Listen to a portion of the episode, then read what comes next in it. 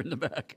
All right. Uh, we are in our study of Judges. Um, and what we saw last week from Gideon in chapter 8 is how we need to be saved from ourselves, right?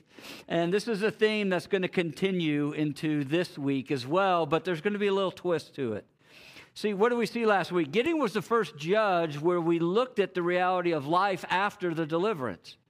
So it breaks the pattern the normal pattern of where we see Israel sinning and then they become enslaved, and then in their enslavement they cry out to God, and then God raises up a deliverer and delivers them. And then, as long as that deliverer died, lived, there was peace. But then when he died, the cycle and the pattern is repeated again. But here, the pattern is broken because God wants us to see something. See, the problem isn't just the enemies left in the land who pose an outside threat to Israel. No, the problem is in here, in every human heart. We struggle with something because sin still indwells us. We struggle with wanting to be our own deliverer. We struggle with wanting to be king. We struggle with being in control and we want to rule our own lives. That does not go away. So we struggle, in other words, with thinking that we can deliver ourselves through our own power. or I could say it the way Clay said it last week we're all hypocrites, right? We all do not live inconsistent with what we say we believe. We do not live in light of God's grace. See, Gideon's downfall was not because of his failures, it was because of his success. Because of his success, it went to his head. He believed the hype and he wanted the honor. I mean, even though he said that his sons and he will not be king because God is your king, the way he lives contradicts what he believes. And what's so interesting is that because he did not live in light of God's grace, it's going to greatly affect his family. And we're going to see that this morning with his son, who he named Abimelech, which means my dad is king. Okay? See, Abimelech was illegitimate, wasn't he? He's from a concubine, a woman who lived in Shechem. So Abimelech has grown up his whole life being an outsider to his own family, which means Abimelech is not going to receive the inheritance because he's not a legitimate son. So Abimelech is a man who seeks to get whatever he can get on his own, no matter what the cost. Abimelech, in other words, is a self made man grasping for greatness and power. And it's a long chapter. Um, and I'm not going to read all of it uh, because there's so much that goes on in this. Um, so let's start with verse 33 of chapter 8 of Judges, because this serves as a summary to prepare us for what takes place in chapter 9. As soon as Gideon died, the people of Israel turned again and whored after the Baals and made Baal Berith their God. And the people of Israel did not remember the Lord their God, who had delivered them from the hand of all their enemies on every side. And they did not show steadfast love to the family of Jerubbaal, which is Gideon, in return for all the good that he had done. Now, Abimelech, the son of Jerubbaal, went to Shechem to his mother's relatives and said to them and the whole clan of his mother's family, Say in the ears of all the leaders of Shechem, which is better for you? That all 70 of the sons of Jerubbaal rule over you, or that one rule over you? And remember also that I'm your bone and your flesh. And his mother's relatives spoke all these words on his behalf in the ears of all the leaders of Shechem, and their hearts inclined to follow Abimelech, for they said, Hey, he is our brother. And they gave him 70 pieces of silver out of the house of Baal Berith with which Abimelech then hired worthless and reckless fellows who followed him. And he went to his father's house at Ophrah, and he killed his brothers, the sons of Jerubbaal, 70 men on one stone. But Jotham, the youngest son of Jerubbaal, was left, for he hid himself. And all the leaders of Shechem came together and at Bethel, no, excuse me, at Beth Millo, and they went and they made Abimelech king by the oak of the pillar at Shechem. Now, when it was told to Jotham, he went and stood on top of Mount Gerizim, and he cried aloud and he said to them, Listen to me, you leaders of Shechem, that God may listen to you. The trees once went out to anoint a king over them, and they said to the olive tree, Reign over us. But the olive tree said to them, Shall I leave my abundance, by which gods and men are honored, and go and hold sway over the trees? And then the tree said to the fig tree, You come and reign over us. Fig tree said to them, Shall I leave my sweetness and my good fruit and gold go hold sway over the trees? And then he said, Then the tree said to the vine, You come and reign over us. But the vine said to them, Shall I leave my wine that cheers God and men and go hold sway over the trees? Then all the trees said to the bramble, What's bramble? It's briar and brush. okay? And it's about maybe not even a foot tall. Okay? So he goes over to the bramble, reign over us. And the bramble said to the trees, If in good faith you are anointing me king over you, then come and take refuge in my shade. Can a bramble provide shade? No. Okay? Just keep that in mind. And then come and take refuge in my shade. But if not, then let fire come out of the bramble and devour the cedars of Lebanon. Now, therefore, if you acted in good faith and integrity when you made Abimelech king, which you did not, and if you have dealt well with Jerubbaal, Gideon, and his house, and have drove, done to him as his deeds deserved, and you haven't, because he killed them for my father fought for you and risked his life and delivered you from the hand of Midian, and you have risen up against my father's house this day and have killed his sons, 70 men on one stone, and have made Abimelech, the son of his female servant, king over the leaders of Shechem, because he is your relative. If you have then acted in good faith and integrity with Gideon, which you did not, let him also rejoice in you.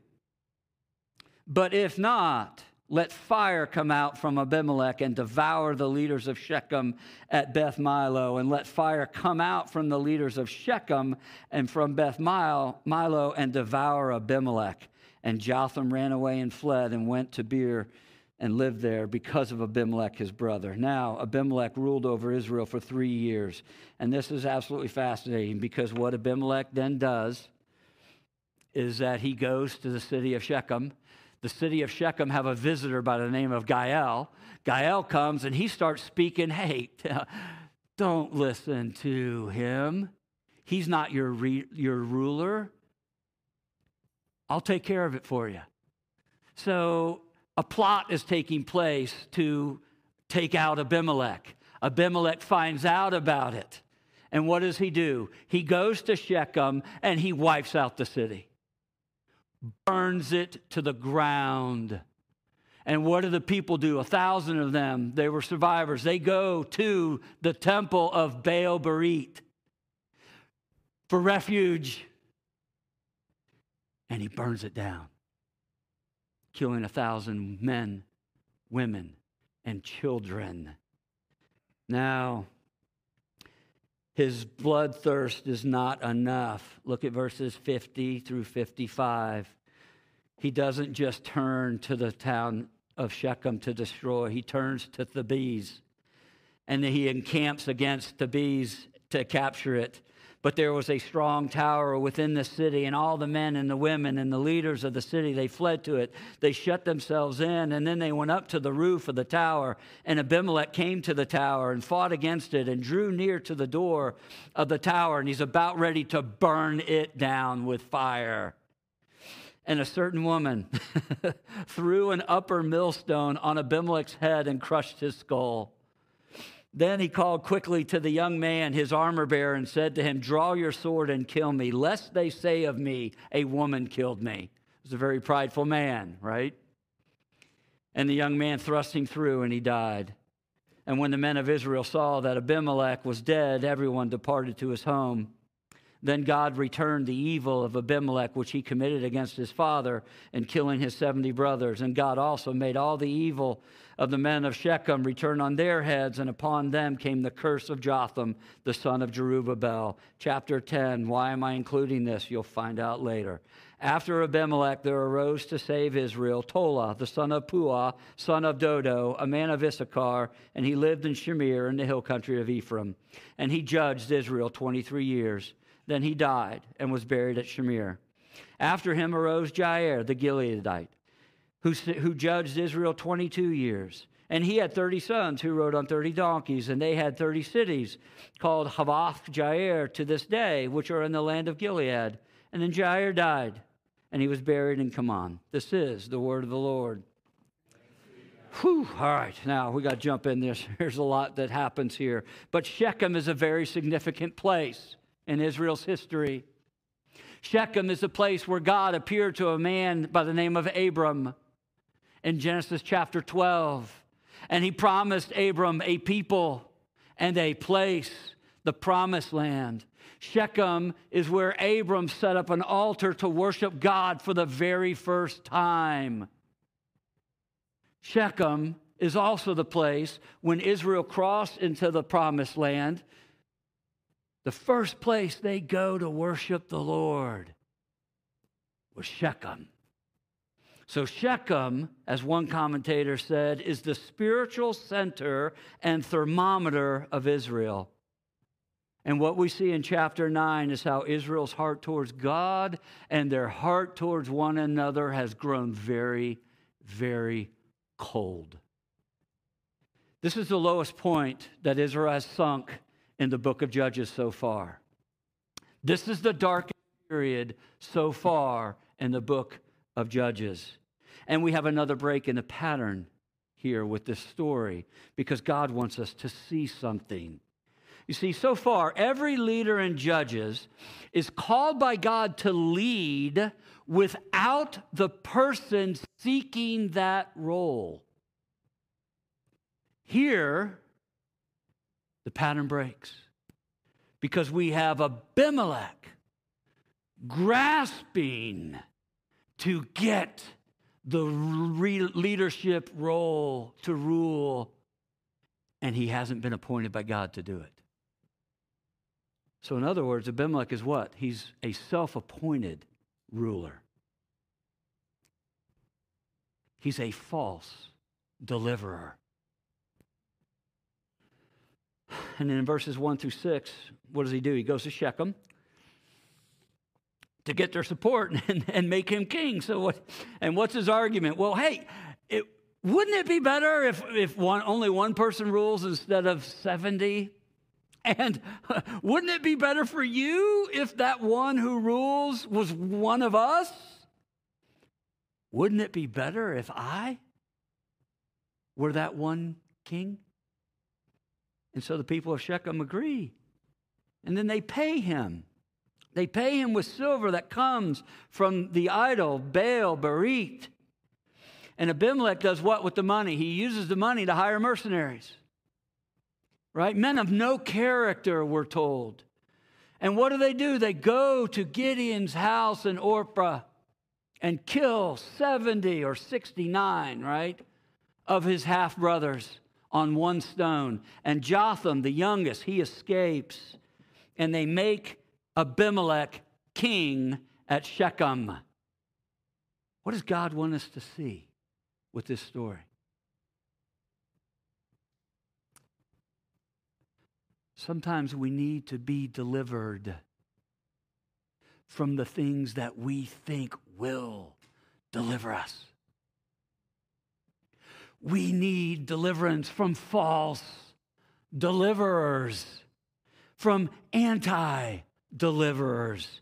You see, unlike his father Gideon, Abimelech, he makes no pretense about wanting to be king and then acting as king. He's not seeking to rule out of obedience to God for the good of Israel. No, he's ruled by his own selfish interests and desires. Abimelech arises as a false deliverer someone who's not been appointed and called by God, someone who promises to deliver and to give Israel what they want, but he can't. He can't deliver, he can only destroy. And here's the most shocking thing about this whole story Abimelech is who the people want. They want a false deliverer. And the question is why? Why do they want a false deliverer? Because they think this false deliverer can give them what God can't. They think this false deliverer is better than God. And can I stop and give what I call a pastoral pause here for a moment, okay? Is this story not a warning about who we put in leadership positions? See, who we elect to serve as elders and deacons, as the leaders and officers of this church, is the most important thing we do. Now, some of you know this, but many of you, most of you probably do not know this. It took seven years for us to become a particular church, which means to be a particular church, you had to have a plurality of elders. We didn't have a plurality of elders, so we were called a mission church. And it wasn't until we had elders that we became an official particular church. But that was seven years into planning this church. Went through three leadership trainings. After two of them, I realized God had not raised up elders. So I shut the training down. The third training, I learned from those two. And this is what I say. I'm going to tell you what the first lesson is. First and foremost, here's what I say there are shepherds and there are butchers of the sheep. Officers in the church are shepherds, elders, and servants, deacons. You can be a leader, but not a shepherd. You can have a desire to serve in the church, but not called to be an officer. Leaders and volunteers are needed, but here it is. If you want a voice and if you want power, then you will butcher the sheep, not feed them, not guard them, and not protect them. See, I tell them I'm wanting God to raise up men who are going to lift others up, not lord their authority over others. I want men who are comforting before they're critical. Men and women who will lead with grace, not lead with the law. Second thing I say is that you need to know that the Christian life is to be lived as a disciple of Christ, which means you are to die to yourself. You are to de- deny yourself. You are to live devoted to the glory of God by living for the good of others. That's normal Christianity. But an officer is one who is called to do it to a much greater to degree and to a larger number of people. So, if your motivation is not the glory of Christ and the good of others, you will butcher the sheep. And then the third thing I say throughout all this process, all of you should doubt. This is what I tell the men. All of you should doubt whether you're gifted, called, and able to do it. if you think you're qualified, I can say with confidence, you're not. Why am I telling you all this? Because leaders in the church should be men and women who don't selfishly seek after positions of authority and power. If they are, they're going to butcher the sheep. They're not going to serve it they're not going to shepherd it. They will use and abuse people for their own gain and their own agenda. In other words, they will not live for the glory of God by living and serving for the good of others. Why am I telling you this? Abimelech is a butcher. He's not a servant leader. He's self appointed, not God appointed. He's a false deliverer. And the question then that our text is asking is this Can an anti deliverer really deliver you? Can a false deliverer really give you what you want and need? Can it truly fill you and satisfy you? Can it truly bless you? Or can a false deliverer only take from you so much so that he destroys you? See, Abimelech he only wants power for his own selfish gain. And Gideon's youngest son, Jotham, calls him out on it, doesn't he? In verses 7 through 21. But you know what Jotham's name means? Yahweh is perfect, Yahweh is blameless. See, Jotham's prophetic speech slash parable here, this story about the trees seeking someone to reign, a king to reign and rule over them. His parable is the key to see the main point of this whole story.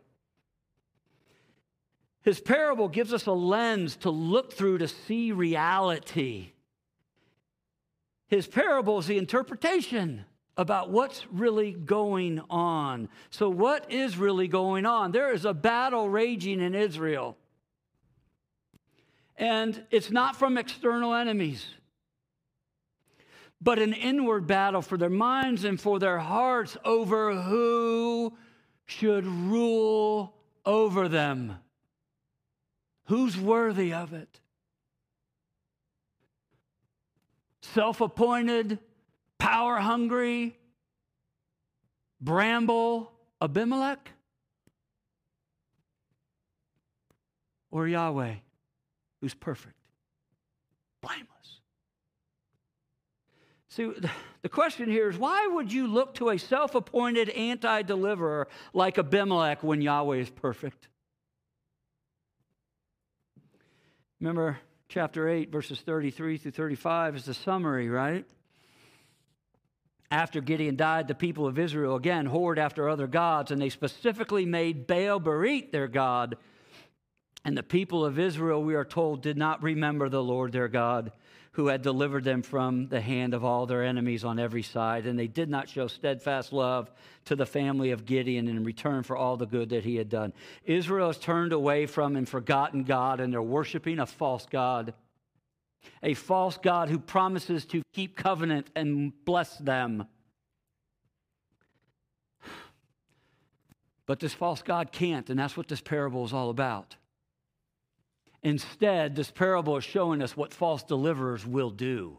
What will they do? They will only take, burn, and destroy. See, notice in Jotham's story in verse 8 that right, we got talking trees, which I, made me wonder if this is where Tolkien got that concept with the Ents. I mean, I, I don't know, maybe. Maybe this is a text. But we have talking trees. But what are these talking trees wanting? They're wanting a king to reign and rule over them. So the question about this parable is this what kind of king is fit to reign and rule over Israel? Well, notice who the trees go to first. They go to the olive tree, and what happens? He refuses. And then they go to the fig tree, and what happens? He refuses. Then they go to the vine, and he refuses. Then they go to the bramble, and he accepts. Two questions here. Which of the candidates are most fit to be king? Which is more valuable? Which is more beneficial? Which is more productive? The olive tree, the fig tree, the vine, or the bramble? And the second question why did the olive tree, the fig tree, and the vine, why did they refuse to be king over the trees? But the bramble thinks he's worthy of it. Well, think about it. The olive tree, the fig tree, and the vine, aren't they more productive? aren't they more beneficial? Um, aren't they more valuable? And yet they refuse to set themselves up as king. Why? Because none of them are fit to be king, and they know that. Answer to the first question none of them are fit to be king. This is why the olive tree, the fig tree, and the vine they refuse. Why? Because they know their place, they know their purpose. They don't try to be bigger than they are. They aren't grasping for greatness, but the bramble is. The worthless bramble tries to become something it can't. It can't provide shade, okay? What can bramble do? It can only be used to burn things. Abimelech is the worthless bramble who's trying to be greater than he is. And because of it, all he can do is burn everything down. See, Jotham's story, it's designed to show how foolish it is to turn away from God as the deliverer and king and to look to a false deliverer. See, Baal Berith and Abimelech may promise a lot. They may promise to save, they may promise to bless, they may promise to fulfill Israel, but they can't fulfill their promise. They can't deliver, they can't save, they can only take, they can only burn, they can only destroy. See, look at verse 22. Abimelech ruled Israel for three years. And then if you look, we didn't read it, but in verses 42 through 49, I told you about it. What does he do? He burns everything down. He burns the city of Shechem. He burns their fields. He kills every man, woman, and child. And then the thousand that flee to save their lives, where do they go? They go to the temple of Baal Berith. For what? Shade, refuge. But there is none. And Abimelech burns it all down. And then, hey, that's not enough. Let's now go to the next town. and that's where we have that funny story of this. Notice the woman's not named. She's an insignificant nobody who takes out a person who thinks he's somebody.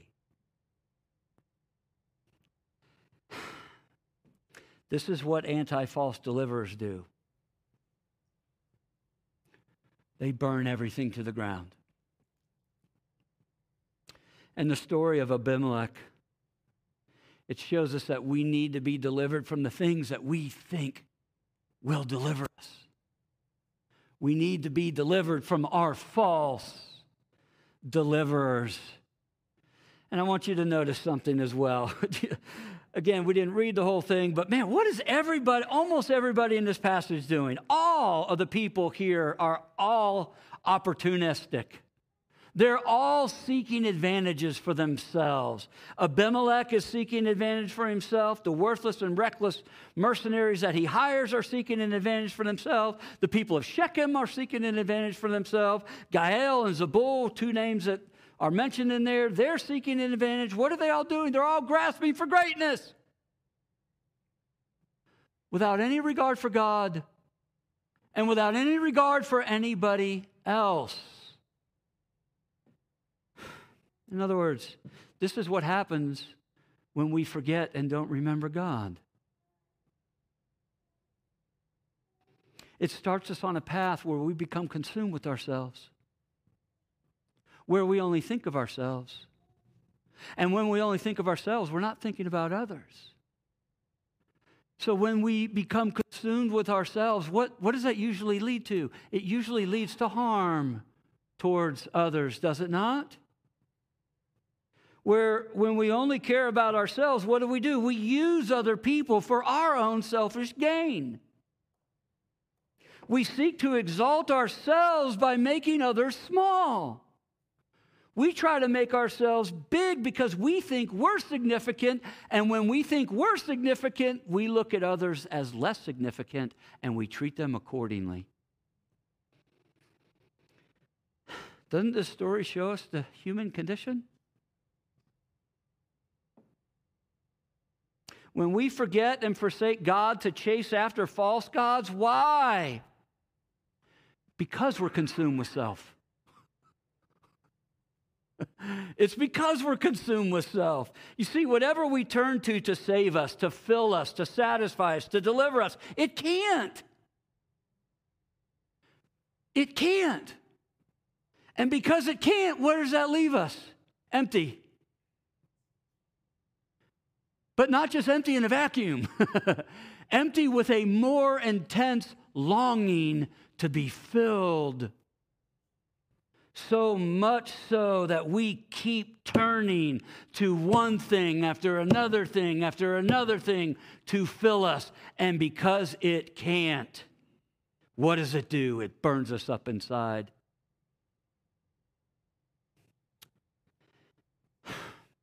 And then we destroy anyone or anything that gets in the way with us getting what we want. Haven't you discovered this yet? Haven't you discovered that when you turn away from God to chase after worthless bramble, to chase after false deliverers, that it not only burns you up, but it also burns others up, doesn't it? So, what are the false deliverers? You know what they are, right? What are they in your life? What are the things that you're looking to, that you're turning away from God, looking to this thing to fill you, to save you, to deliver you? What is it? Is it a boyfriend or a girlfriend that you uh, cannot lose? Is it the failure you cannot shake and let go of? Is it the child that you can't control? Is it the opportunity that was lost, the dream that didn't come true? Is it food? Is it shopping? Is it pornography? Is it alcohol? Is it drugs? Is it being the perfect parent? Being the perfect spouse? Being the perfect child? The list of false deliverers is endless, isn't it? It's endless. And because the list is endless, doesn't this reveal that we are all longing to be delivered from something? And doesn't Jotham's parable tell us that the real issue is who is worthy to do it? Who is worthy to deliver and be king over our lives? God, who is perfect and blameless, or false deliverers, worthless bramble like Abimelech? All of us need a king to deliver us. But what kind of king is worthy to truly do it? What kind of king can truly bless and truly satisfy? What kind of king is faithful to and can fulfill the promises that he makes? It can't be anything in creation. That's why the olive tree, the fig tree, and the vine, they refuse to be king because they know they can't be. They know they weren't made to be. So stop looking to them to be. Only Yahweh is worthy. And there are two absolutely amazing things about our text, okay? the first is look at chapter 10, verses 1 through 5. Uh, I got to fly. Um, did you notice there's a break, another break in the pattern with Tola and Jair? Did you notice that this time there's no mention of a foreign enemy oppressing Israel? Did you notice that there's no mention of Israel crying out to God for deliverance? And yet, after Abimelech, God raises up Tola and Jair to save Israel. So, what in the world's going on here? There is no foreign enemy. Why? Because Israel needs to be saved from themselves. Israel needs to be delivered from themselves. They have completely abandoned God. They have sunk so low that they choose an anti deliverer, a self appointed deliverer, a man grasping for greatness. And then nowhere does Israel cry out to God and repent. And yet God sends Tola and Jair to save Israel when Israel doesn't cry out to be saved. Holy cow, what is this? This is sheer and amazing grace, is it not?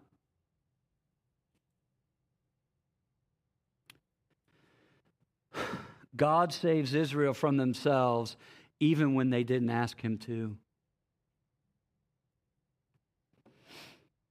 So, doesn't this show us that only God is worthy to be king over our lives? Why? Because he's the only king that is gracious when you fail him. See, second amazing thing throughout this whole passage. Do you realize that God is not mentioned at all by his personal covenant name, Yahweh? from chapter 8, verse 33, all the way to chapter 10, verse 5. Why is that so significant? Because the covenant name Yahweh, the Lord. See, this is a story about a society and a ruler who desire to push Yahweh out of the picture completely.